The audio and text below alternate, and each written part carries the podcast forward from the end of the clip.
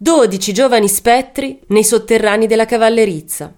Erano gli anni 40 del secolo scorso e anche a Torino, come in tante altre città, la popolazione aveva imparato a riconoscere il suono sordo delle sirene che annunciavano possibili bombardamenti.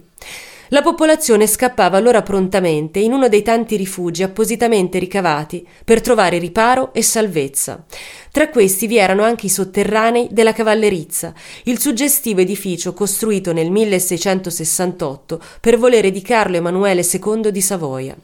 All'epoca la struttura ospitava le abitazioni di numerose famiglie, nonché alcune attività artigianali, tra cui un laboratorio di sartoria, in cui molte ragazzine del popolo lavoravano dalla sera alla mattina, con la schiena china, sulle macchine da cucire.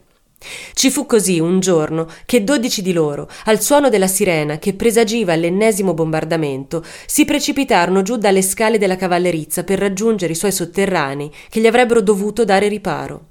In preda alla paura, le giovani sbagliarono però scala e rimasero bloccate in una buia cantina dalla quale, al termine del fracasso delle bombe, non riuscirono più a uscire.